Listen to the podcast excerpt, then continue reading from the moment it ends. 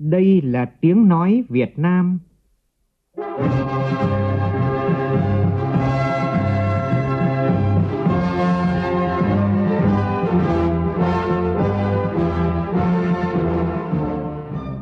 là tiếng nói Việt Nam, phát thanh từ Hà Nội, thủ đô nước Cộng hòa xã hội chủ nghĩa Việt Nam.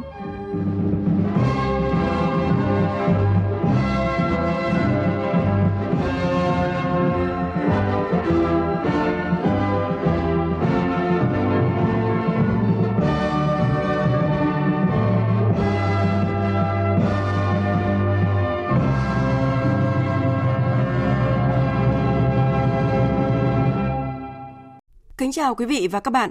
Mời quý vị và các bạn nghe chương trình Thật sự trưa của Đài Tiếng Nói Việt Nam với những nội dung chính sau đây.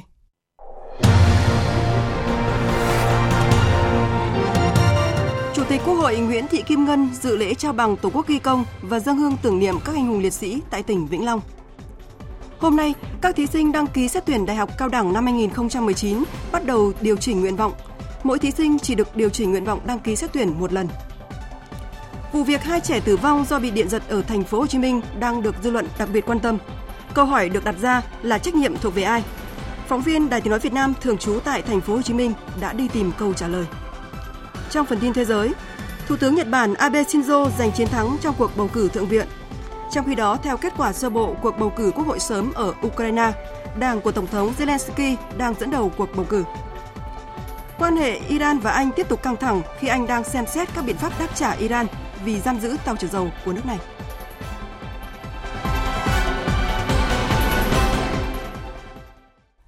Bây giờ là nội dung chi tiết.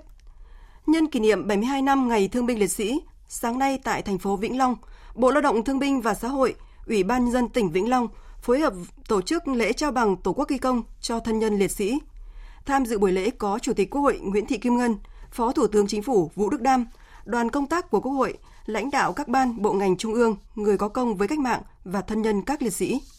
Phát biểu tại buổi lễ, Chủ tịch Quốc hội Nguyễn Thị Kim Ngân đề nghị Bộ Lao động Thương binh và Xã hội cần tiếp tục phát huy các kết quả đã đạt được trong việc xác nhận hồ sơ tồn động, tập trung nghiên cứu sửa đổi, bổ sung pháp lệnh ưu đãi người có công với cách mạng và hệ thống chính sách đối với người có công để góp phần thực hiện ngày càng tốt hơn các chính sách ưu đãi của Đảng và Nhà nước. Phần đầu đến năm 2020, 100% gia đình người có công với cách mạng có mức sống bằng hoặc cao hơn mức sống trung bình của cộng đồng dân cư nơi cư trú. Phản ánh của phóng viên Lê Tuyết. Bày tỏ vinh dự có mặt tại thành phố Vĩnh Long để dự buổi lễ tri ân thiêng liêng đầy xúc động và trao bằng Tổ quốc ghi công cho các gia đình liệt sĩ. Thay mặt lãnh đạo Đảng, Nhà nước, Chủ tịch Quốc hội Nguyễn Thị Kim Ngân thành kính tưởng nhớ các anh hùng liệt sĩ đã hy sinh vì Tổ quốc và gửi tới các mẹ Việt Nam anh hùng, các thương binh, bệnh binh, gia đình liệt sĩ và những người có công với nước lời thăm hỏi ân cần và lòng biết ơn sâu sắc nhất. Chủ tịch Quốc hội nhấn mạnh trong suốt chiều dài lịch sử hào hùng của dân tộc, đặc biệt là trong các thời kỳ kháng chiến chống thực dân đế quốc xâm lược, để bảo vệ toàn vẹn lãnh thổ, giữ gìn độc lập dân tộc, mang lại tự do cho đất nước, hàng triệu con người ưu tú đã ngã xuống dưới mưa bom, bão đạn của kẻ thù, vĩnh viễn không được trở về với người thân, với gia đình và quê hương. Ghi nhận những công lao đóng góp to lớn đó trong thời gian qua, Đảng, Nhà nước và nhân dân ta thường xuyên chăm lo đến công tác thương binh, liệt sĩ, người có công và thân nhân người có công với nước. Hệ thống chính sách về người có công đã được ban hành, sửa đổi, bổ sung thường xuyên cho phù hợp với điều kiện kinh tế, xã hội của đất nước và được đảm bảo thực hiện đồng bộ. Các hoạt động đền ơn đáp nghĩa được triển khai sâu rộng trong cả nước.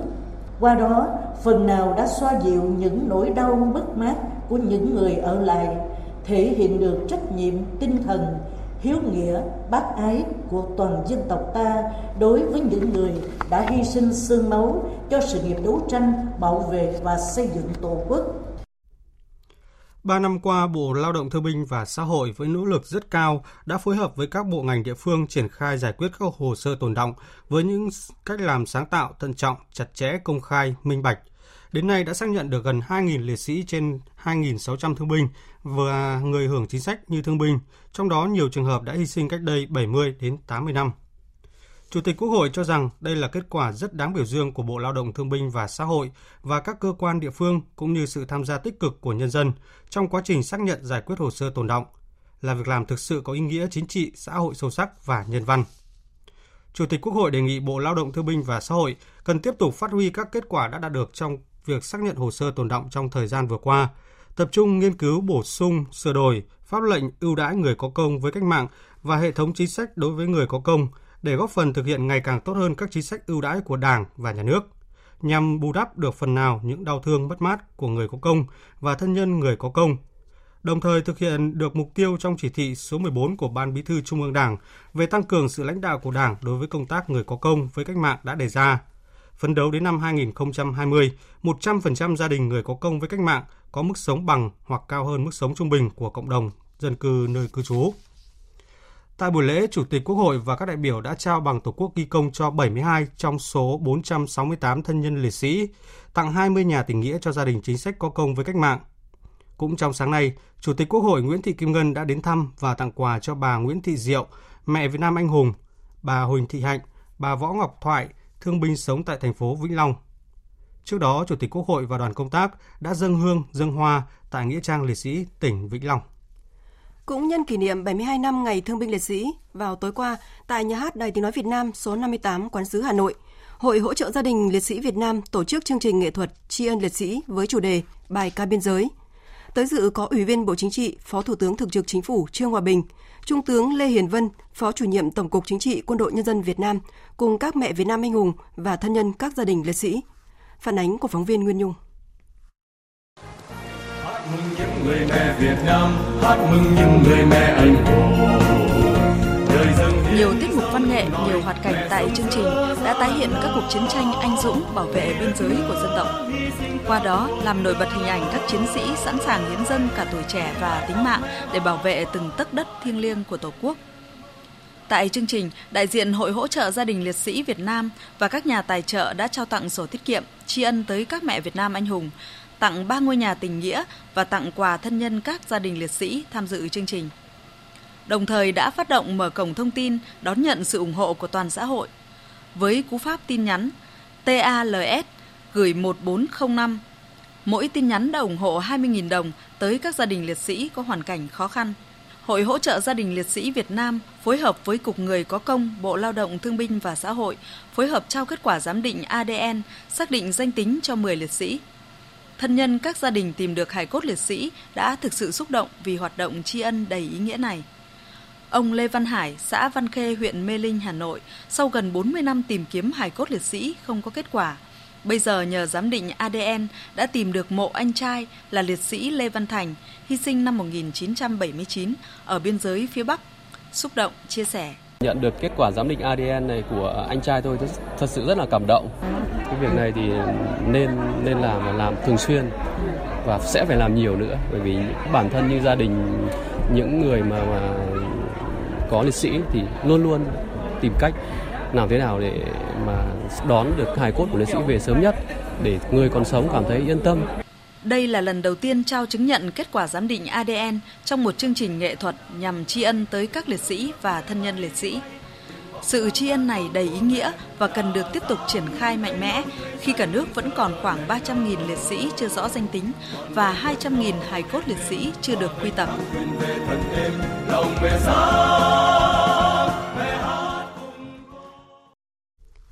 Vào sáng nay, Liên đoàn Lao động Hà Nội tổ chức lễ kỷ niệm 90 năm ngày thành lập Công đoàn Việt Nam 28 tháng 7 năm 1929, 28 tháng 7 2019 và tuyên dương 90 chủ tịch công đoàn cơ sở tiêu biểu.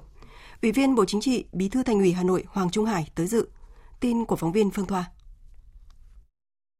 Phát biểu tại buổi lễ, Bí thư Thành ủy Hà Nội Hoàng Trung Hải đề nghị Công đoàn thành phố Hà Nội cần đẩy mạnh công tác tuyên truyền vận động người lao động nâng cao kỹ năng nghề nghiệp, kỷ luật lao động, tác phong công nghiệp, kiến thức pháp luật, các cấp công đoàn tiếp tục đổi mới nội dung, phương thức hoạt động, có các giải pháp thiết thực, chuẩn bị tốt nguồn lực và đội ngũ cán bộ để có phương pháp hoạt động phù hợp trong điều kiện mới. Các cấp công đoàn tiếp tục kiến nghị với các cơ quan pháp luật và cấp trên để nghiên cứu và đề xuất nhằm tháo gỡ, giải quyết kịp thời những vướng mắc, tranh chấp lao động tập thể, xây dựng mối quan hệ hài hòa trong doanh nghiệp, làm tốt công tác phát triển đoàn viên, thành lập công đoàn cơ sở đi đôi với nâng cao chất lượng hoạt động của công đoàn cơ sở, phấn đấu không có cơ sở hoạt động yếu kém. Mỗi cán bộ công đoàn phải là những tấm gương về bản lĩnh chính trị, phẩm chất đạo đức, tinh thần tích cực trong lao động sản xuất và trong hoạt động xã hội. Nhân dịp này, Liên đoàn Lao động thành phố Hà Nội biểu dương 90 chủ tịch công đoàn cơ sở là những tấm gương có tinh thần trách nhiệm cao, sẵn sàng hy sinh lợi ích cá nhân, đấu tranh vì lợi ích tập thể, vì quyền lợi ích hợp pháp chính đáng của đoàn viên công đoàn và người lao động. Thưa quý vị, thưa các bạn, theo quy định thì hôm nay các thí sinh đăng ký xét tuyển Đại học Cao đẳng năm 2019 bắt đầu điều chỉnh nguyện vọng. Mỗi thí sinh chỉ được điều chỉnh nguyện vọng đăng ký xét tuyển một lần trong thời gian quy định và chỉ được sử dụng một lần một, sử dụng một trong hai phương thức, trực tuyến hoặc bằng phiếu điều chỉnh nguyện vọng đăng ký xét tuyển. Cụ thể như sau. Thời gian điều chỉnh nguyện vọng xét tuyển trực tuyến từ ngày 22 tháng 7 đến ngày 17 đến 17 giờ ngày 29 tháng 7. Với phương thức này thì thí sinh lưu ý chỉ được chấp nhận số lượng nguyện vọng, không lớn hơn nguyện vọng đã đăng ký trước đó. Thời gian điều chỉnh nguyện vọng bằng phiếu đăng ký xét tuyển thì từ ngày 22 tháng 7 đến 17 giờ ngày 31 tháng 7. Với hình thức này, thí sinh được điều chỉnh tăng thêm số lượng nguyện vọng và phải nộp bổ sung lệ phí. Thí sinh cần điền đầy đủ thông tin vào phiếu điều chỉnh nguyện vọng và gửi trực tiếp về điểm thu nhận hồ sơ. Đối với việc điều chỉnh nguyện vọng đăng ký xét tuyển bằng phương thức trực tuyến, thí sinh sử dụng tài khoản và mật khẩu cá nhân đã được cấp để truy cập vào hệ thống thực hiện điều chỉnh nguyện vọng đăng ký xét tuyển, dùng mã OTP để xác nhận thực hiện việc điều chỉnh nguyện vọng. Về tình trạng nắng hạn kéo dài, nắng nóng kéo dài đang khiến nguồn nước ở miền Trung xuống thấp ở mức báo động. Về mức độ không bằng năm kỷ lục 2016, nhưng phạm vi hạn hán lại rộng hơn. Tin chi tiết như sau. Nguồn nước ngầm phục vụ cho đời sống của người dân miền Trung ngày một sụt giảm. Ở tầng nước nông thì khoảng 10 đến 20 mét tính từ mặt đất xuống, mực nước thấp nhất 6 tháng qua. Trung bình ở các trạm đo thấp hơn từ 12 đến 32 cm so với cùng kỳ mọi năm. Ở tầng sâu hơn khoảng 20 đến 30 mét, mực nước cũng đã sụt từ 8 đến 17 cm. Nước ngầm sụt giảm là do nắng nóng kéo dài, mưa lại không có. Kể từ ngày đầu mùa khô đến nay, lượng mưa ở miền Trung đã thấp hơn mọi năm từ 10 đến 15%. Riêng ở những vùng bị hạn như Quảng Trị, Thừa Thiên Huế, Quảng Nam, Quảng Ngãi, Bình Định, Phú Yên, lượng mưa còn thiếu hụt khoảng 20 đến 40%. Đây cũng là một trong những nguyên nhân khiến cả nguồn nước mặt trở nên ít dần. Thực tế tại các hồ chứa thủy lợi và thủy điện hiện chỉ đạt 27 đến 61% dung tích thiết kế, thấp hơn hẳn so với cùng kỳ năm ngoái. Cá biệt một số hồ như sông Tranh 2 thuộc hệ thống sông Vu Gia, Thu, Bồn, hồ Canác, Ba Hạ, Vĩnh Sơn B của hệ thống sông Ba, hồ Vĩnh Sơn 5, Trà Som trên sông Côn, nguồn nguồn nước sấp xỉ, thậm chí dưới mực nước chết, không thể đảm bảo cấp nước cho hạ du. Dự báo trong thời gian tới, cả nguồn nước mặt lẫn nước ngầm ở miền Trung sẽ tiếp tục xuống thấp bởi nắng nóng. Cảnh báo đến cuối tháng 8 thì vùng bị hạn hán, thiếu nước có thể mở rộng thêm. Đồng thời diện tích bị hạn hán tăng lên khoảng 3 lần rưỡi so với hiện nay. Thưa quý vị, riêng tại tỉnh Quảng Bình thì theo tin của cộng tác viên Phương Thảo, gần 1.000 hecta lúa hè thu của tỉnh đang bị thiếu nước tưới nghiêm trọng. Nếu nắng nóng tiếp tục kéo dài thì khoảng 1.500 hecta lúa hè thu ở tỉnh này có khả năng bị mất trắng. Hiện thì Sở Nông nghiệp và Phát triển Nông thôn tỉnh Quảng Bình đang triển khai nhiều giải pháp chống hạn, trong đó tập trung chuyển đổi cơ cấu cây trồng. Ông Phan Văn Khoa, Giám đốc Sở Nông nghiệp và Phát triển Nông thôn tỉnh Quảng Bình cho biết. Tỉnh đã cấp kinh phí trên 22,3 tỷ để nào vét sửa chữa canh mương, để chống thất thoát nước cũng như hỗ trợ tiền dầu để bơm trồng hạn à, cho các địa phương. Sở cũng đã hướng dẫn các địa phương lắp đặt cái hệ thống bơm giả chiến để mà tăng cường cái chống hạn.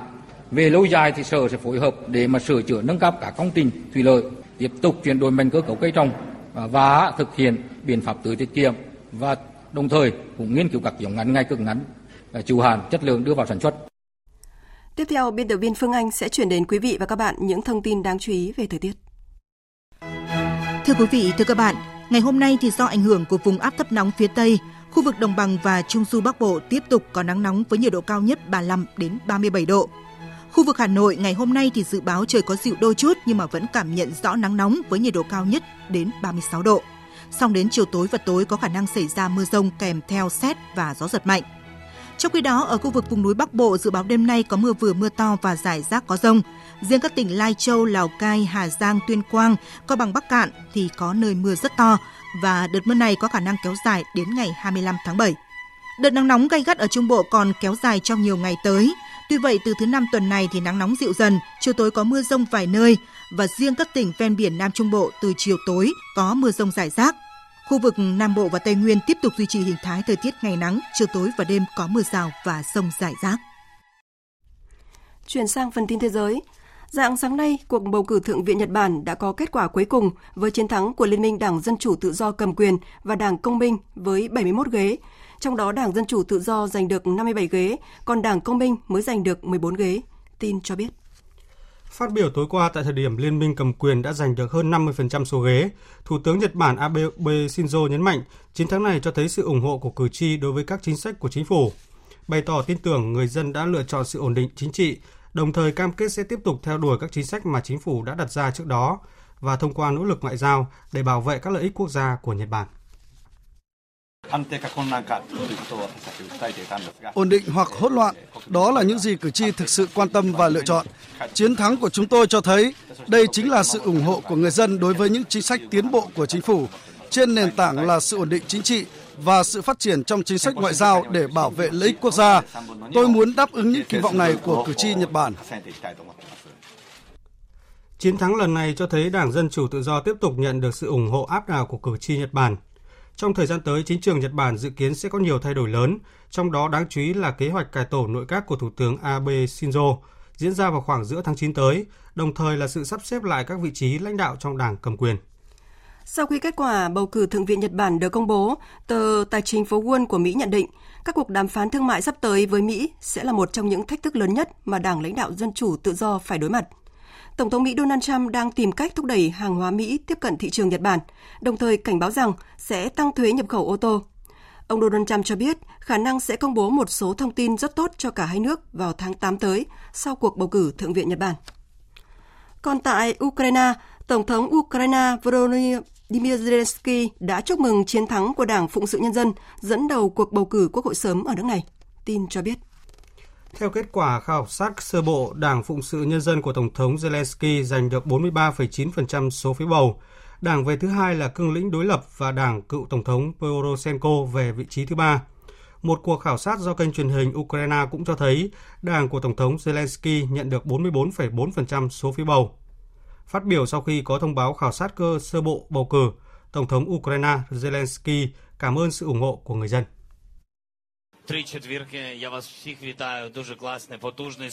Tôi muốn cảm ơn tất cả mọi người và gửi lời chúc mừng tới tất cả người dân Ukraine. Đây là một kết quả tốt và tôi cảm ơn sự ủng hộ của người dân Ukraine vì đã có sự tin tưởng lớn đối với Đảng Phụng sự vì Nhân dân của chúng tôi. Trong thông báo của mình, Tổng thống Zelensky cũng khẳng định vị trí Thủ tướng Ukraine sẽ dành cho một gương mặt mới, một người có chuyên môn về kinh tế. Trong khi đó, thì ngày mai, Đảng Bảo thủ Anh sẽ công bố kết quả cuộc bỏ phiếu bầu chọn Thủ tướng mới cho nước Anh, người sẽ thay thế Thủ tướng Anh Theresa May đã tuyên bố từ trước trước đó. Cuộc đua giành vị trí chủ nhân ngôi nhà số 10 phố Downing của London giờ chỉ còn lại hai ứng cử viên cuối cùng là cựu Ngoại trưởng Anh Boris Johnson và Ngoại trưởng Anh Jeremy Hunt. Người chiến thắng sẽ chính thức đảm nhiệm vị trí Thủ tướng Anh vào ngày 24 tháng 7 tới. Cho dù ai trong số hai ứng cử viên đảm nhận vị trí này, người đó sẽ có nhiệm vụ vô cùng nặng nề, không chỉ đưa nước Anh ra khỏi Liên minh châu Âu vào thời hạn 31 tháng 10 tới, mà còn phải đối mặt với hàng loạt thách thức về đối ngoại, trong đó có căng thẳng đang gia tăng với Iran sau vụ bắt giữ các tàu chở dầu giữa Anh và Iran tại vùng vịnh mới đây. Và mối quan hệ giữa Anh và Iran đang tiếp tục căng thẳng. Iran cảnh báo Anh đang bị lôi kéo vào cuộc chiến ở khu vực, trong khi Anh cho biết là đang xem xét các biện pháp đáp trả Iran vì giam giữ tàu chở dầu của nước này. Phóng viên Ngọc Thạch từ Trung Đông đưa tin. Bộ trưởng Ngoại giao Iran Javad Zarif ngày 21 tháng 7 đã chỉ trích Mỹ đang lôi kéo Anh vào một vũng lầy và nhấn mạnh anh cần thận trọng, khôn ngoan trước những âm mưu này. Ông Zarif nói rằng Tổng thống Mỹ Donald Trump đã thất bại trong việc lôi kéo các nước vào cuộc chiến thế kỷ. Iran cáo buộc Mỹ, Israel, Ả Rập Xê Út, các tiểu vương quốc Ả Rập thống nhất đứng đằng sau vụ bắt giữ tàu chở dầu nước này ở Gibraltar vào ngày 4 tháng 7 vừa qua. Trong một diễn biến liên quan, Tổng giám đốc cảng và hàng hải tại tỉnh Humukran của Iran cho biết tất cả 23 thành viên của tàu Stina Impero đều an toàn. Liên quan đến việc Tehran bắt giữ tàu chở dầu Impero mang cờ Anh tại eo biển Hormuz hôm 19 tháng 7 vừa qua, hiện Iran đã công bố nhiều thông tin về vụ bắt giữ, đồng thời khẳng định số phận chiếc tàu sẽ phải phụ thuộc vào một cuộc điều tra chi tiết. Trong khi đó, hôm nay, chính phủ Anh tiếp tục tiến hành họp khẩn để thảo luận về vụ việc và nhiều khả năng sau cuộc họp này, anh sẽ đưa ra một quyết định đáp trả đối với Iran. Biên tập viên Đình Nam tổng hợp thông tin. Theo kế hoạch, sáng nay theo giờ Anh, nữ Thủ tướng Theresa May sẽ chủ trì một cuộc họp của Ủy ban khẩn cấp văn phòng nội các Anh để thảo luận việc Iran bắt giữ tàu chở dầu Stena Impero. Đây là cuộc họp khẩn lần thứ ba của Anh kể từ khi xảy ra vụ việc, song đây là lần đầu tiên do người đứng đầu chính phủ Anh chủ trì. Theo Ngoại trưởng Anh Jeremy Hunt, nước này có thể sẽ công bố một gói hạn chế về ngoại giao và kinh tế, bao gồm các biện pháp đóng băng tài sản của Iran để đáp trả hành động bắt giữ tàu chở dầu mang cờ Anh. Hiện nước này sẽ vẫn ưu tiên một giải pháp ngoại giao cho vấn đề thay vì phải sử dụng tới quân sự. Chúng tôi không cân nhắc các lựa chọn quân sự. Chúng tôi đang xem xét một giải pháp ngoại giao để giải quyết tình hình. Tuy nhiên, chúng tôi rất rõ ràng rằng vấn đề phải được giải quyết. Tự do hàng hải trong vùng vịnh là vô cùng cần thiết. Nếu quyền tự do hàng hải đó bị hạn chế, Iran là kẻ thua cuộc lớn nhất. Vì vậy, việc giải quyết vấn đề này phải càng sớm càng tốt và chúng tôi sẽ làm mọi thứ có thể để làm điều đó. Tôi cũng cảnh báo sẽ có hậu quả nghiêm trọng nếu chúng tôi không thể giải quyết vấn đề này một cách nhanh gọn. Hôm qua, Ngoại trưởng Anh Jeremy Hunt cũng đã thảo luận với các đối tác Pháp và Đức về vụ việc. Ba nước đều nhất trí cho rằng an toàn cho tàu thuyền qua eo biển Hormuz đang là ưu tiên hàng đầu của các quốc gia châu Âu. Hôm qua, một du khách Việt Nam đã bị thiệt mạng sau khi bị sóng cuốn trôi trên bãi biển Kerlingking ở đảo Bali của Indonesia. Phóng viên Hương Trà đưa tin. Anh Nguyễn Hoàng Hiếu Dân, 26 tuổi cùng gia đình đi du lịch tại bãi biển Kerlinking, đảo Bali. Lúc 13 giờ trưa, khi đang ngồi trên bãi biển, nạn nhân bị một cơn sóng cao 6 mét bất ngờ ập đến cuốn trôi xuống biển. Các thành viên khác trong gia đình anh ngồi cách xa bờ biển nên không gặp nạn. Giám đốc cảnh sát tỉnh Nura Penida, ông Sanjaya cho biết, hai du khách nước ngoài có mặt tại hiện trường đã cố gắng cứu nạn nhân nhưng không thành, do các cơn sóng quá mạnh và thậm chí họ còn suýt bị chết đuối. Sau đó vài phút các cơn sóng xô nạn nhân trở lại bờ biển nhưng trong tình trạng đã tắt thở. Lực lượng cứu hộ địa phương phải mất 2 tiếng đồng hồ mới có thể đưa thi thể nạn nhân ra khỏi vách đá của bờ biển Cơ Linh Kinh. Cơ quan khí tượng và khí hậu và địa lý vật lý Indonesia đã đưa ra cảnh báo về khả năng xảy ra các cơn sóng cao tại các bờ biển của Indonesia, trong đó có bờ biển ở đảo Bali. Theo đó, khuyến cáo người dân ở bờ biển Nam eo biển Sunda, eo biển Bali, eo biển Bandung và vùng biển phía Nam Bali cảnh giác cao với sóng cao. Khách du lịch được yêu cầu không được đến gần, chơi hoặc bơi trên bãi biển, nơi có những con sóng cao trên vùng biển Ấn Độ Dương. Tại Trung Quốc thì gần 300 khách du lịch tự phát đang bị kẹt trong núi do mưa lớn và lũ quét bất ngờ xảy ra ở huyện Tịnh An, tỉnh Giang Tây, miền Tây Nam nước này. Ba người trong số này đã thiệt mạng và vẫn còn 23 người khác mất tích. Tin của phóng viên Đài Tiếng Nói Việt Nam thường trú tại Trung Quốc. Vụ việc xảy ra vào khoảng 9 giờ 15 phút tối qua, khi 285 du khách đang tiến hành các hoạt động thể thao ngoài trời tại địa bàn huyện Tịnh An, tỉnh Giang Tây. Cơn mưa lớn bất ngờ xảy ra đã gây ra lũ quét, khiến các du khách bị mắc kẹt và gặp nguy hiểm. Theo thông tin từ truyền thông Trung Quốc, các du khách đến từ 3 đoàn du lịch khác nhau, trong đó đoàn lớn nhất có 252 người. Khi mưa lũ xảy ra, họ đang đi bộ tại khu vực gần đó cùng hướng dẫn người địa phương. Ba người trong số đó đã thiệt mạng, bốn người khác mất liên lạc. Số còn lại đã được cứu sống. Hai đoàn còn lại gồm 14 người và 19 người, đều là du lịch tự lái. Đoàn 14 người đã xác nhận bình an, trong khi đoàn 19 người còn lại không có bất cứ liên lạc nào. Ngay sau khi vụ việc xảy ra, chính quyền tỉnh Giang Tây đã cử một lực lượng hơn 530 người, gồm công an, cứu hộ và cứu hỏa, tập trung tìm kiếm những người mất tích. Đến nay, công tác tìm kiếm vẫn đang được tiến hành. Ít nhất 4 người đã thiệt mạng và 9 người khác bị thương khi một chiếc xe chở 16 người, trong đó có 7 người nước ngoài, bị lật trên một tuyến đường ở tỉnh Gangwon, Đông Bắc Hàn Quốc vào sáng nay. Những người bị thương đã được đưa đến bệnh viện, trong đó 3 người bị thương nặng. Hiện cảnh sát đang điều tra nguyên nhân vụ tai nạn.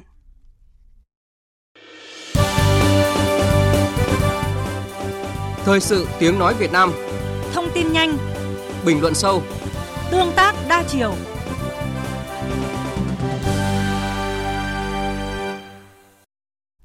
Thưa quý vị, thưa các bạn, đảm bảo các điều kiện an toàn lao động trong xây dựng là tiêu chí quan trọng sống còn và được quy định rất chặt chẽ. Tuy nhiên, không phải đơn vị nào cũng làm tốt việc này. Vụ tai nạn nghiêm trọng khiến hai em nhỏ bị điện giật tử vong vừa xảy ra trong một công trình ở quận Thủ Đức, thành phố Hồ Chí Minh cho thấy công tác đảm bảo an toàn lao động tại đây vô cùng lỏng lẻo, không chỉ đe dọa đến tính mạng người dân xung quanh mà còn cho chính những người đang hàng ngày trực tiếp thi công tại công trình này. Phản ánh của phóng viên Vinh Quang thường trú tại thành phố Hồ Chí Minh. Chứng kiến cảnh tượng những cụm dây điện to như cổ tay để lồ lộ trên một ổ đất tại công trình thi công tuyến đường vành đai 2 nối đường Phạm Văn Đồng với nút giao thông Cò Dưa, quận Thủ Đức, ai nấy đều phải rùng mình. Đây là đường dây ba pha với dòng điện lên tới 380V. Thay vì phải lắp đặt trên cao hoặc đi ngầm sâu dưới đất, thì đơn vị thi công lại để vắt vẻo trên cành cây kéo dài lòng ngoằng xuống mặt đất ẩm ướt và hoàn toàn không được rào chắn, cách ly để đảm bảo an toàn. Sự tùy tiện này đã gây ra tai nạn thương tâm, khiến hai em nhỏ tử vong và một em phải đang cấp cứu. Ông Trần Văn Hiếu, người dân Tam Bình, quận Thủ Đức bức xúc. Tại sao một công trình lớn như vậy mà không cắt cửa bảo vệ trong coi, không có những biện pháp ngăn chặn hoặc là ai đó kiểm tra an toàn về điện. Bây giờ để cho hai đứa nhỏ nó bị điện giật như vậy, tôi thấy là cái đơn vị thi công cái uh, tuyến đường cái công trình này cần phải đứng ra chịu trách nhiệm cho cái vụ việc này. Nhiều người dân tại địa phương này cho rằng vụ tai nạn đau lòng xảy ra không phải do bất cẩn mà do thiếu trách nhiệm trong việc kiểm tra giám sát, đảm bảo an toàn lao động. Anh Huỳnh Thành Lập sống gần hiện trường vụ tai nạn nói: trong cái lúc mà trời mưa hoặc là mưa lớn nó có thể tạo thành một cái một số cái bãi tụ nước thì nó có thể là truyền nó nhiễm điện cả cái khu vực đó thì nó sẽ gây ra một cái hậu quả rất là lớn. Bây giờ là chúng ta cần phải có một cái cái biện pháp cứng rắn để đề phòng mà rò rỉ điện ở các công trình xây dựng, hoặc là có các cái khuyến cáo cho người dân để phòng tránh những cái trường hợp như vậy. Về sau, đặc biệt là cái trong cái thời gian mùa mưa sắp tới. Đơn vị ban quản lý dự án vành đai 2 khu vực quận Thủ Đức cho biết, đoạn công trình xảy ra tai nạn do công ty cổ phần Văn Phú Bắc Ái làm chủ đầu tư. Nhà thầu thi công là công ty cổ phần tư vấn đầu tư xây dựng Bắc Ái. Vị trí xảy ra tai nạn nằm trong khu vực do một nhà thầu phụ chịu trách nhiệm thi công. Lãnh đạo công ty điện lực Thủ Đức, thành phố Hồ Chí Minh cho biết, đơn vị này đã trang bị riêng một trạm biến áp cho công trình đường vành đai 2 và vị trí xảy ra sự cố hoàn toàn thuộc phần công trình. Tư xây dựng Bắc Ái đó, trúng thầu thi công cái công trình này thì anh kéo điện sau điện kế để cấp điện cho các cái thiết bị máy móc thi công trên công trường không đảm bảo an toàn gây ra rò điện. Yeah. thứ hai nữa là đơn vị này anh anh anh, anh lại không rào chắn công trường do đó mà trách nhiệm nó chính là là là là, là cái đơn vị thi công. Công trình lớn thì anh phải rào chắn lại đó mà phải đảm bảo là an toàn cho người người ngoài và kể cả công dân thi công của anh nữa chứ Đối với những sai phạm vừa xảy ra tại công trình dự án vành đai 2 khu vực Thủ Đức, nhiều luật sư tại thành phố Hồ Chí Minh cho rằng cần sớm khởi tố vụ án để điều tra làm rõ vi phạm nếu có. Đây là vụ việc nghiêm trọng và bước đầu lỗi thuộc về hai bên là bên bán điện lẫn bên sử dụng điện.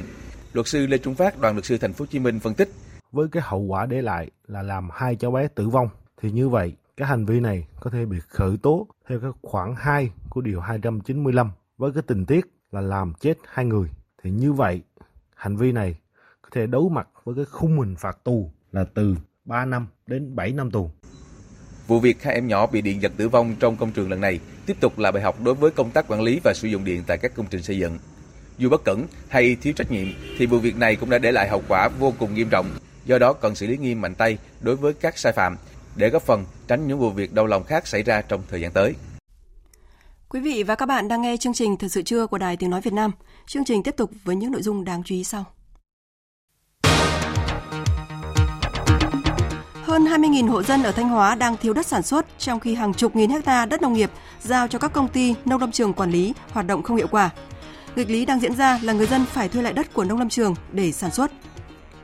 Cướp biển tấn công một tàu vận tải của Hàn Quốc ở gần eo biển Singapore. Giới chức Hàn Quốc khuyến cáo các tàu Hàn Quốc hoạt động gần eo biển Singapore nâng cao cảnh giác.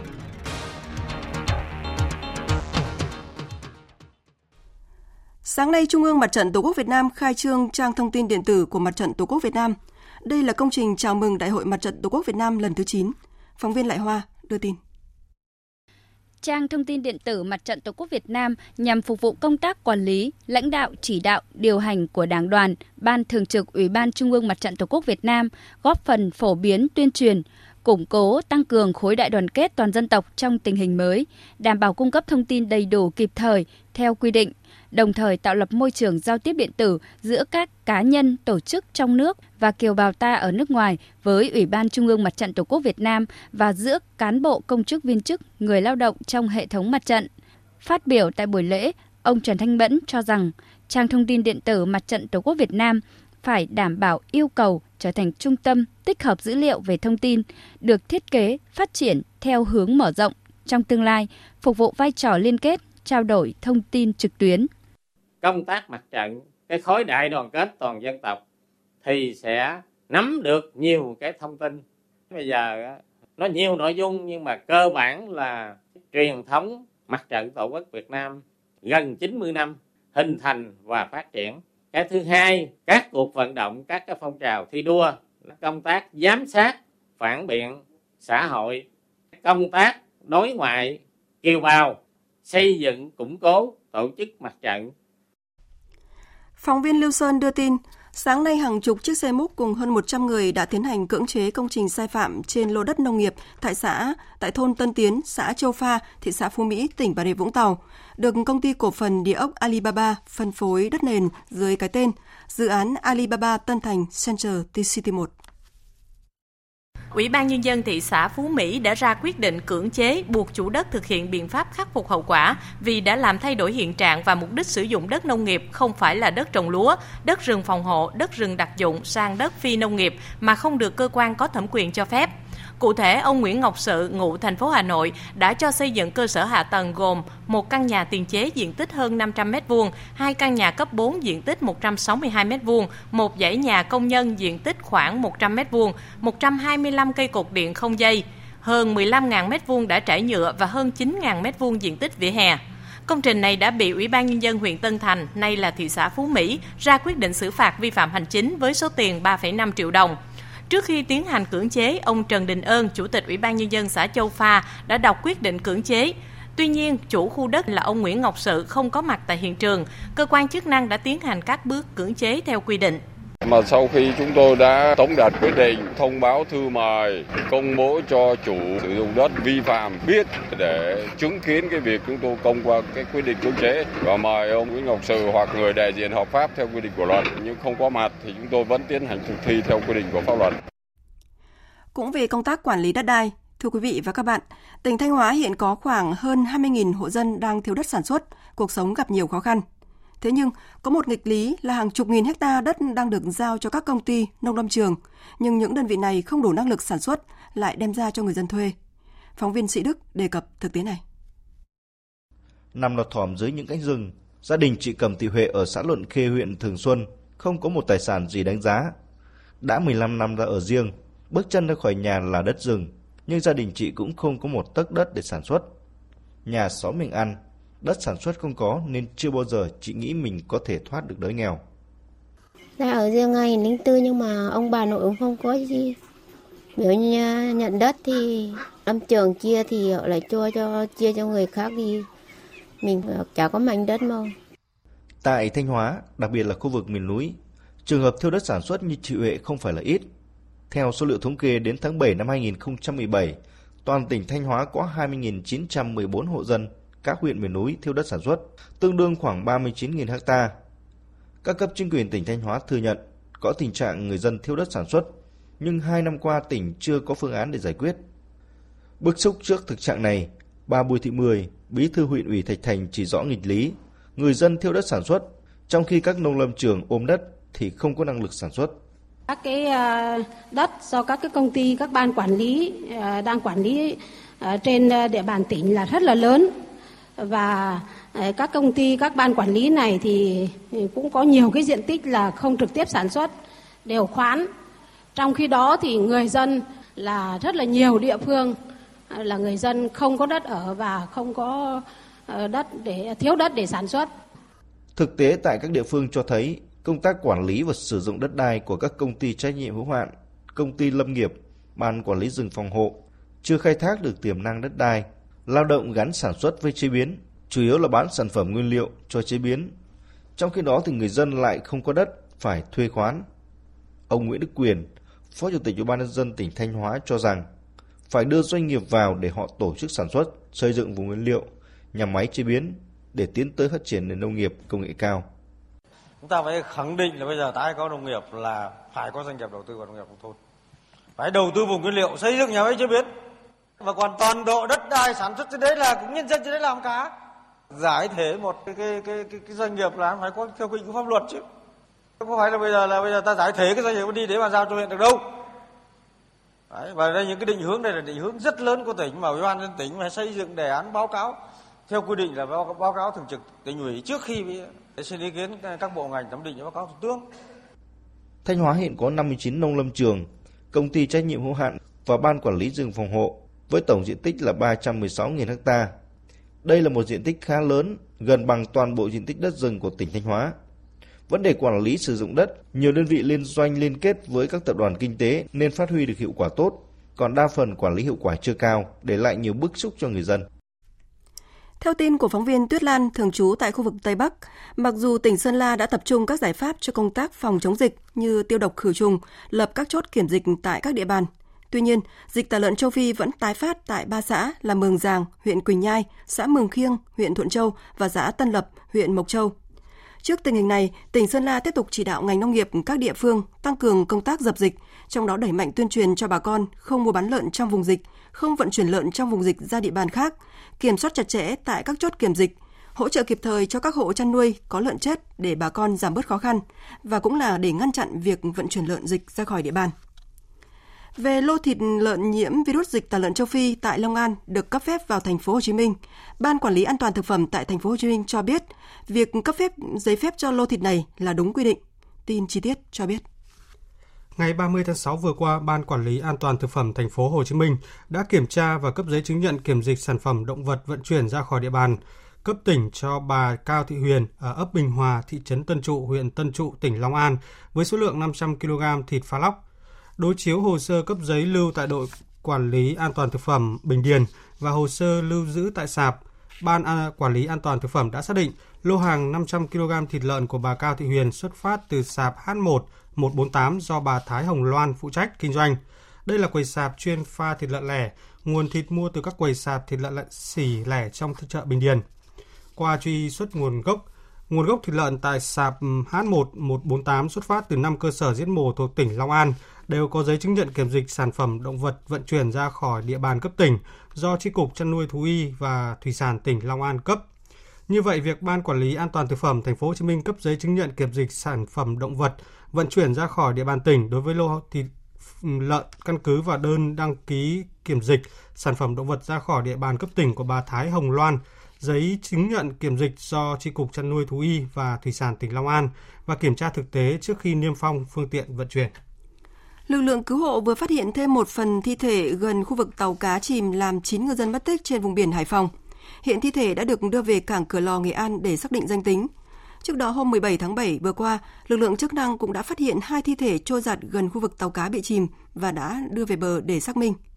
Tàu cá NA 95899TS với 19 ngư dân đã bị chìm từ hôm 28 tháng 6 sau khi va chạm với tàu hàng Pacific 1 có 9 ngư dân đã được cứu và một người thiệt mạng.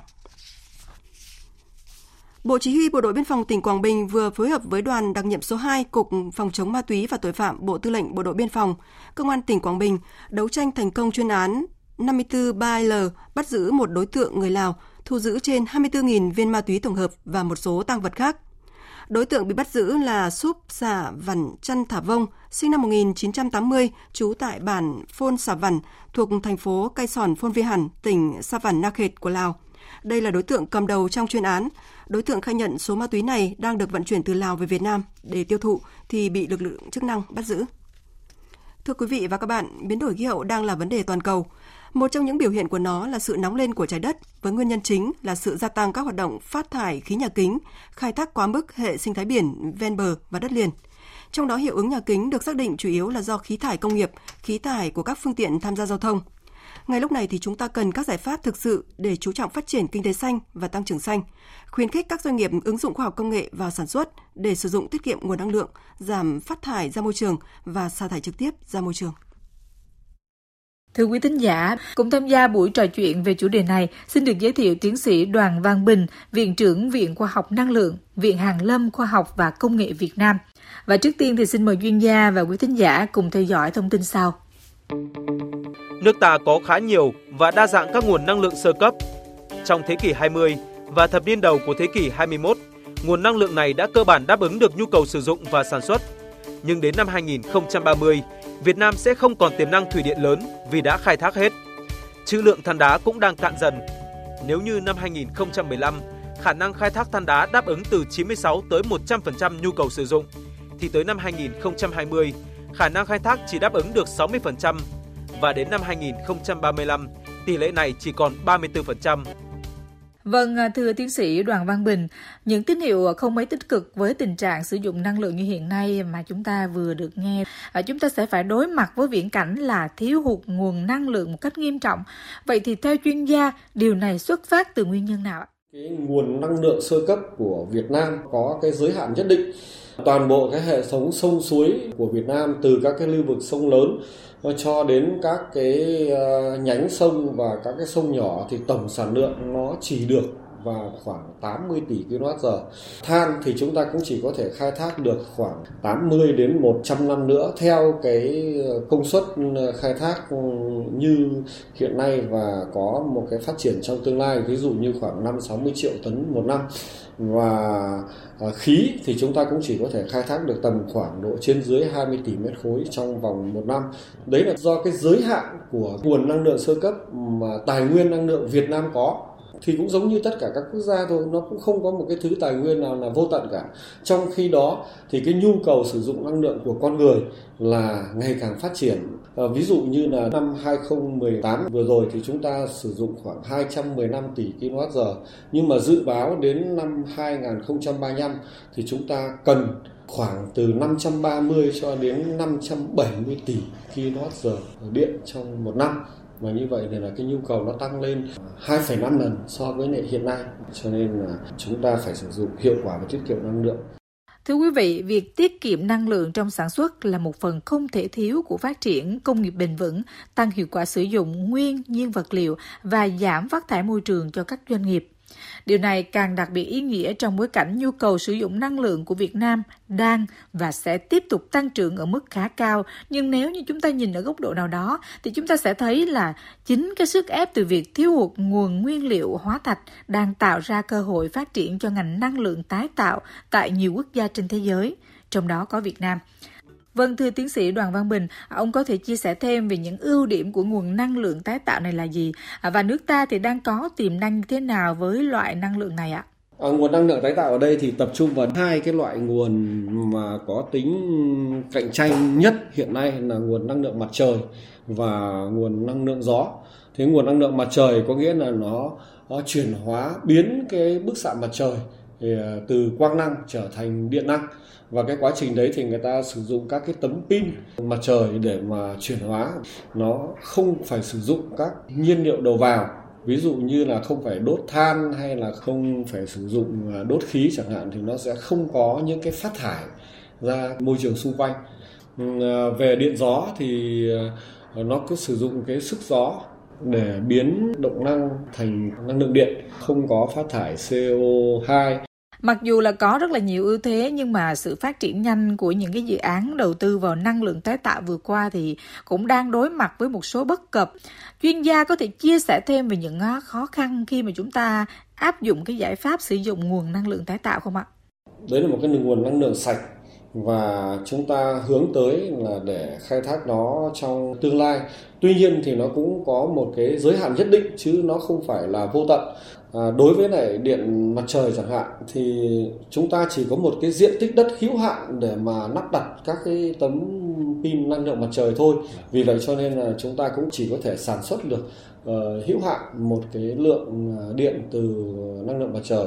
Hơn nữa thì cái thời gian mà phát công suất ừ, của các nhà máy điện mặt trời là rất ngắn trong năm hay là điện gió cũng thế theo tính toán thì tốc độ gió tốt, có thể phát điện được, nó phải từ à, 6 m mét trên giây trở lên cho đến khoảng tối ưu nhất là 12 mét trên giây vì vậy chúng ta phải khai thác cái gió ở cái tầm cao từ 100 cho đến 120 mét để phát triển năng lượng tái tạo một cách bền vững thì chúng ta cần phải có những giải pháp gì, thưa ông? Để mà phát triển cái nguồn năng lượng đó mạnh mẽ hơn thì cần phải có những cái đầu tư lớn hơn về hạ tầng hệ thống điện cũng như là có những cái sự uh, ưu đãi về chính sách phát triển ứng dụng các cái công nghệ cho cái hiệu suất cao hơn. Thưa quý vị và các bạn, như tiến sĩ Đoàn Văn Bình, Viện trưởng Viện Khoa học Năng lượng vừa nhấn mạnh trong nội dung trao đổi vừa rồi, nguồn năng lượng tái tạo chính là giải pháp năng lượng xanh cho tương lai năng lượng tái tạo không chỉ giải quyết được vấn đề thiếu hụt năng lượng sản xuất mà còn nâng cao chất lượng không khí cho người dân.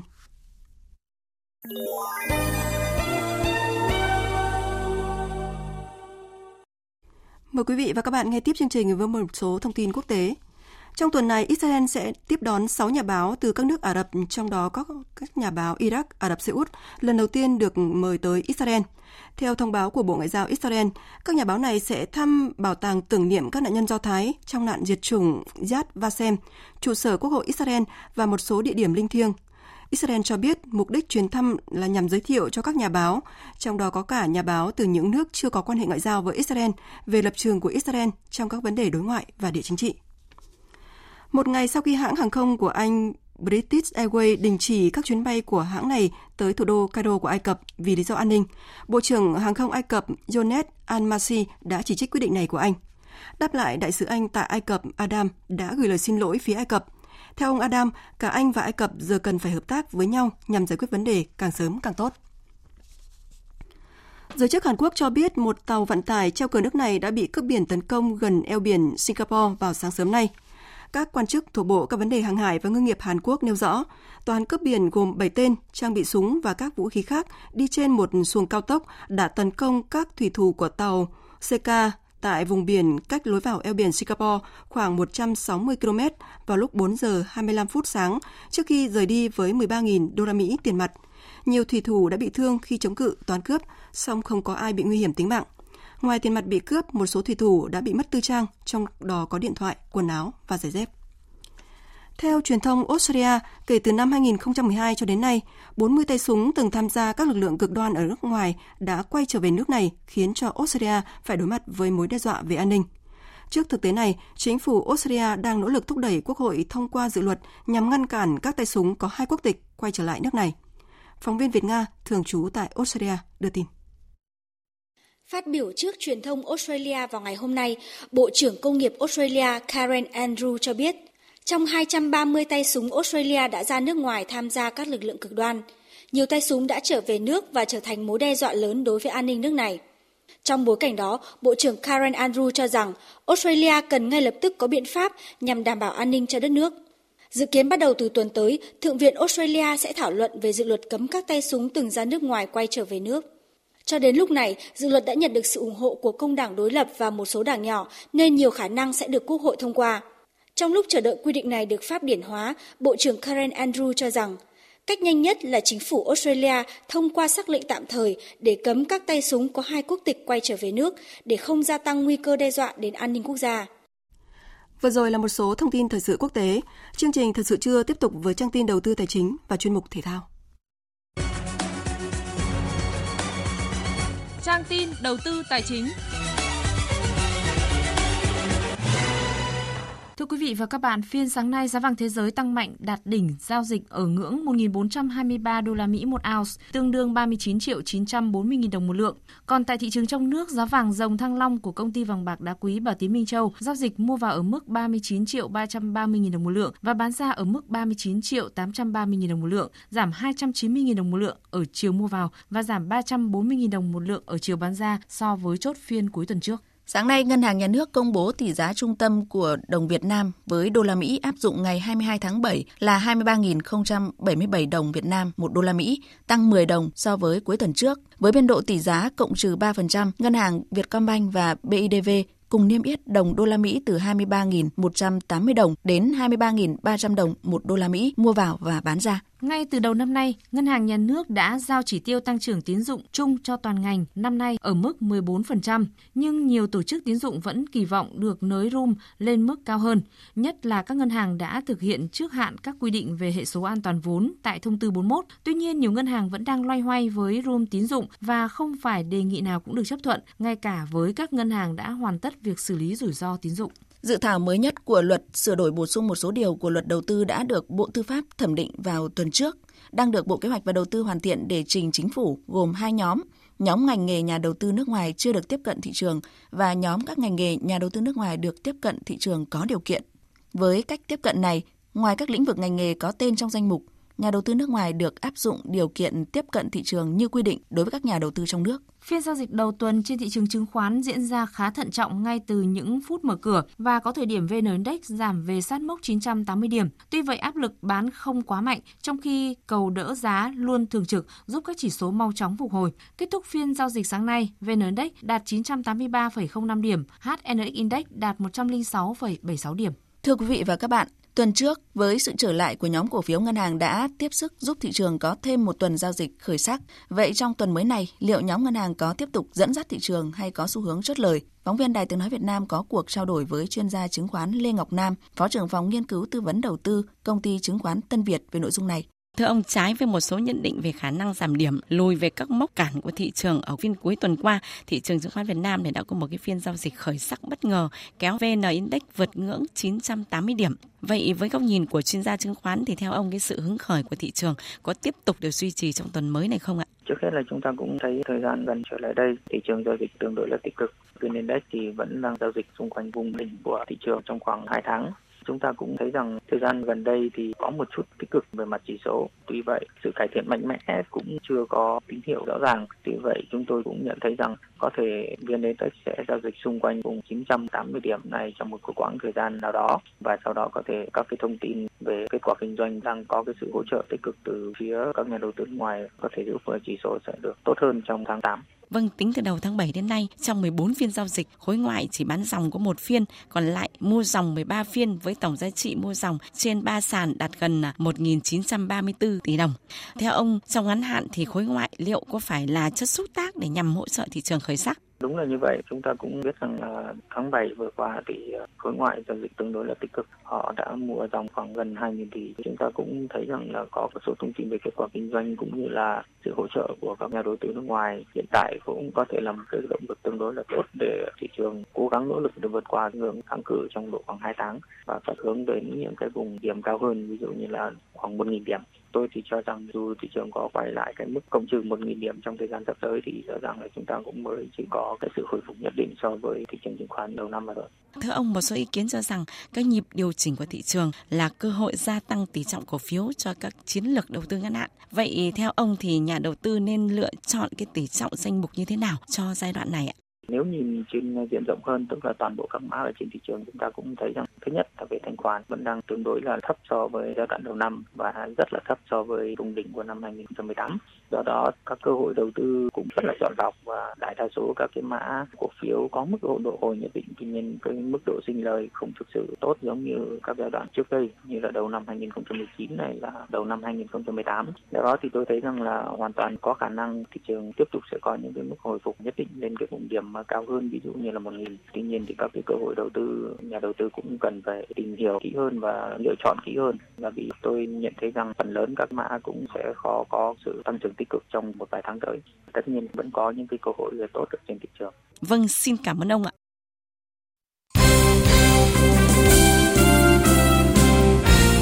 Quý vị và các bạn thân mến, đội ngược dòng đánh bại Thái Lan trong trận tranh 3-4 diễn ra tối qua tại nhà thi đấu Gia Lâm Hà Nội Đội tuyển bóng chuyền nữ U23 Việt Nam bảo vệ thành công tấm huy chương đồng giải vô địch bóng chuyền U23 châu Á 2019. Ở trận đấu này, đội tuyển Việt Nam nhập cuộc không tốt khi liên tục mắc sai lầm ở bước 1 và chuyền 2.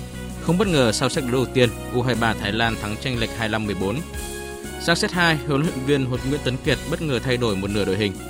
Việt Nam lấy lại thế trận và ít mắc sai sót như set 1, giành chiến thắng với tỷ số 25-22. Tiếp đà hưng phấn, các nữ tuyển thủ Việt Nam thắng liền hai set tiếp theo với tỷ số 25-21 và 25-14, khép lại trận đấu với chiến thắng chung cuộc 3-1. Chia sẻ sau trận đấu, huấn luyện viên Nguyễn Tấn Kiệt nói: Cái hay lòng nhất ngày hôm nay là cái tinh thần. Các em ngày hôm qua thi đấu một trận đánh với các Triều viên rồi thì biết kết quả thua và chúng ta đều biết là các vận động viên ngày hôm qua gần như không ngủ và hôm nay là các em rất mất sức nhưng mà các em thi đấu được xong mà nhất là ngày hôm nay sau cái hiệp một như thế. Mà chúng ta ba hiệp sau thì mình đánh giá là các em chiến đấu bằng đúng và bằng cái tất cả những cái gọi là còn sót lại trong người. Như là ai cũng ờ, rơi vào cái tình trạng đều bị chuột rút. Thế là mình nghĩ là các em đã cống hiến một trận đấu hết khả năng của mình. Các thành viên của đội tuyển U23 hiện tại cũng là nòng cốt của đội tuyển bóng chuyền nữ Việt Nam tham dự SEA Games 30 tại Philippines vào cuối năm. Tuy giành chiến thắng thuyết phục trước Thái Lan, nhưng theo phụ công Nguyễn Thị Trinh, toàn đội còn nhiều điều cần cải thiện. Cua xét đầu thì qua xét 2 bọn em đã lấy lại tinh thần và cố gắng cải thiện cái bước 1, à, quyết tâm để vì à, khán giả Việt Nam và để bảo vệ cái huy chương đồng hai năm trước bọn em đã đạt được. Thật ra thì đây cũng là đội trẻ của Thái Lan nên là cũng chưa đánh giá gì được nhiều. Nhưng mà đến với SEA Games thì bọn em sẽ cố gắng nhiều hơn nữa. Ừ, không phải chỉ qua cái giải đấu này mà còn cái mục tiêu cao hơn. Phải thúc đẩy mình là cố gắng nhiều hơn nữa chứ không phải chỉ như vậy là đủ. Ở trận chung kết diễn ra sau đó, các cô gái Trung Quốc dễ dàng đánh bại Cộng hòa Dân chủ Nhân dân Triều Tiên để đăng quang ngôi vô địch.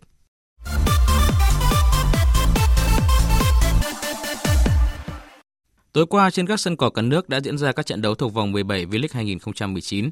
Câu lạc bộ Viettel có chiến thắng 2-0 trước Sana Khánh Hòa với các pha lập công của Trọng Đại và Cantahede để vượt lên vị trí thứ 7 trên bảng xếp hạng.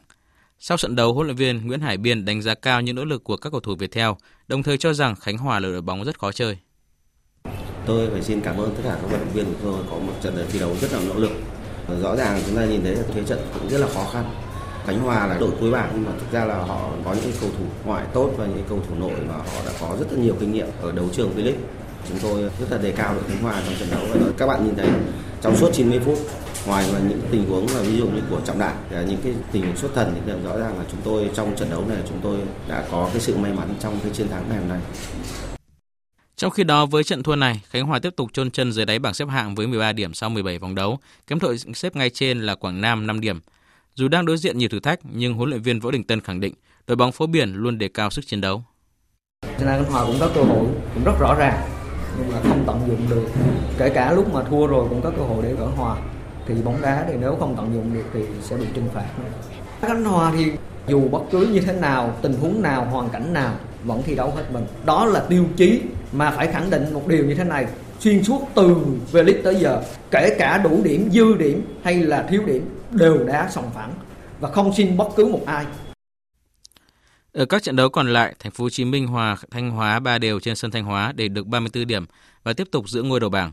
Với chiến thắng 4-1 trước Sài Gòn, Hà Nội thu hẹp khoảng cách xuống còn một điểm so với Thành phố Hồ Chí Minh. Hoàng Anh Gia Lai vượt qua sông Lam Nghệ An 3-2, Hải Phòng cũng thắng Than Quảng Ninh với tỷ số 3-2. SHB Đà Nẵng đánh bại Nam Định 2-0 và BKMX Bình Dương hòa Quảng Nam một đều. Trận đấu tập thứ hai trong đợt tập huấn tại Gotemba, Nhật Bản diễn ra chiều qua, đội tuyển U18 Việt Nam có thêm cữ giật rất hiệu quả với đội sinh viên Đại học Sano. Tại trận đấu này, huấn luyện viên Hoàng Anh Tuấn đã trao cơ hội cho hầu hết các cầu thủ, kể cả các thủ môn, được vào sân thi đấu để tích lũy kinh nghiệm. Các cầu thủ đã thi đấu rất quyết tâm, tự tin, thể hiện sự tiến bộ khi giành chiến thắng 1-0 với pha lập công của Hữu Tiệp ở phút 18. Theo kế hoạch, ngày 24 tháng 7, đội tuyển U18 Việt Nam sẽ có thêm một trận đấu tập nữa trước quân xanh là tuyển sinh viên đại học Nihon Kugakuin trước khi lên đường trở về thành phố Hồ Chí Minh vào ngày 26 tháng 7 để hoàn tất khâu chuẩn bị cuối cùng cho giải vô địch U18 Đông Nam Á 2019 sẽ diễn ra tại thành phố Hồ Chí Minh và Bình Dương từ ngày 6 tới 18 tháng 8. Hôm qua giải Futsal nữ Thành phố Hồ Chí Minh mở rộng cúp LS 2019 đã khai mạc tại nhà thi đấu Thái Sơn Nam, quận 8 Thành phố Hồ Chí Minh. Dù là giải Thành phố Hồ Chí Minh mở rộng, nhưng tầm vóc chẳng khác nào giải Futsal nữ vô địch quốc gia khi quy tụ các đội mạnh và có truyền thống hiện nay là Thái Sơn Nam quận 8, Hà Nội Phong Phú Hà Nam, Tiên Di Thái Nguyên và Sơn La. Đây đều là những câu lạc bộ địa phương có phong trào bóng đá nữ ổn định trong thời gian qua. Các đội thi đấu theo thể thức vòng tròn một lượt ở vòng bảng, tính điểm xếp hạng, hai đội đứng nhất và đứng nhì vòng bảng vào chơi trận chung kết. Trận chung kết của giải sẽ diễn ra vào ngày 28 tháng 7 cũng tại nhà thi đấu Thái Sơn Nam, quận 8, thành phố Hồ Chí Minh. Dự báo thời tiết. Phía Tây Bắc Bộ chiều có mưa rào và rông vài nơi, riêng khu vực Nam Sơn La và Hòa Bình có nắng nóng, đêm có mưa mưa vừa, có nơi mưa to đến rất to và rải rác có rông, gió nhẹ, nhiệt độ từ 23 đến 34 độ, khu vực Nam Sơn La và Hòa Bình 35 đến 37 độ. Phía Đông Bắc Bộ chiều nắng, riêng Trung Du và Đồng Bằng có nắng nóng. Đêm có mưa rào và rông vài nơi, riêng vùng núi và Trung Du có mưa vừa mưa to, có nơi mưa rất to, gió Đông Nam cấp 2, cấp 3, nhiệt độ từ 25 đến 35 độ. Khu vực Đồng Bằng và Trung Du 35 đến 37 độ. Các tỉnh từ Thanh Hóa đến Thừa Thiên Huế chiều nắng nóng và nắng nóng gai gắt, có nơi đặc biệt gai gắt. Chiều tối và đêm có mưa rào và rông vài nơi, gió Tây Nam cấp 2, cấp 3, nhiệt độ từ 28 đến 38 độ, có nơi trên 39 độ. Các tỉnh ven biển từ Đà Nẵng đến Bình Thuận chiều nắng nóng, phía Bắc có nắng nóng gai gắt, chiều tối và đêm có mưa rào và rông vài nơi, gió Tây Nam cấp 2, cấp 3, nhiệt độ từ 25 đến 37 độ. Tây Nguyên có mưa rào và rông vài nơi, gió Tây Nam cấp 2, cấp 3, nhiệt độ từ 21 đến 32 độ. Nam Bộ có mưa rào và rông vài nơi, gió Tây Nam cấp 2, cấp 3, nhiệt độ từ 24 đến 34 độ. Khu vực Hà Nội chiều nắng nóng, chiều tối và đêm có mưa rào và rải rác có rông, gió Đông Nam cấp 2, cấp 3, nhiệt độ từ 26 đến 37 độ. Dự báo thời tiết biển, Vịnh Bắc Bộ có mưa rào và rông vài nơi, từ đêm nay có mưa rào và rông rải rác, tầm nhìn xa trên 10 km, giảm xuống từ 4 đến 10 km trong mưa, gió Nam đến Đông Nam cấp 3, cấp 4, trong cơn rông có khả năng xảy ra lốc xoáy và gió giật mạnh. Vùng biển từ Quảng Trị đến Quảng Ngãi, Bình Định đến Ninh Thuận có mưa rào và rông vài nơi, tầm nhìn xa trên 10 km, gió Tây Nam cấp 3, cấp 4. Vùng biển từ Bình Thuận đến Cà Mau, Cà Mau đến Kiên Giang bao gồm cả Phú Quốc có mưa rào và rông vài nơi, tầm nhìn xa trên 10 km, gió Tây Nam cấp 4, cấp 5. Khu vực Bắc Biển Đông có mưa rào rải rác và có nơi có rông, tầm nhìn xa trên 10 km, giảm xuống từ 4 đến 10 km trong mưa, gió Tây Nam đến Nam cấp 3, cấp 4. Trong cơn rông có khả năng xảy ra lốc xoáy và gió giật mạnh. Khu vực giữa và Nam Biển Đông có mưa rào và rông vài nơi, tầm nhìn xa trên 10 km, gió Tây Nam cấp 3, cấp 4. Khu vực quần đảo Hoàng Sa thuộc thành phố Đà Nẵng có mưa rào rải rác và có nơi có rông, tầm nhìn xa trên 10 km, giảm xuống từ 4 đến 10 km trong mưa, gió Tây Nam đến Nam cấp 3, cấp 4. Khu vực quần đảo Trường Sa thuộc tỉnh Khánh Hòa có mưa rào và rông vài nơi, tầm nhìn xa trên 10 km, gió Tây Nam cấp 3, cấp 4. Vịnh Thái Lan có mưa rào và rông vài nơi, tầm nhìn xa trên 10 km, gió nhẹ. Những thông tin thời tiết vừa rồi cũng kết thúc chương trình Thời sự trưa của Đài Tiếng Nói Việt Nam. Chương trình hôm nay do các biên tập viên Minh Châu, Duy Quyền, Hàng Nga cùng kỹ thuật viên Nguyễn Bến tổ chức biên soạn và thực hiện. Chịu trách nhiệm nội dung Nguyễn Mạnh Thắng. Cảm ơn quý vị và các bạn đã quan tâm lắng nghe.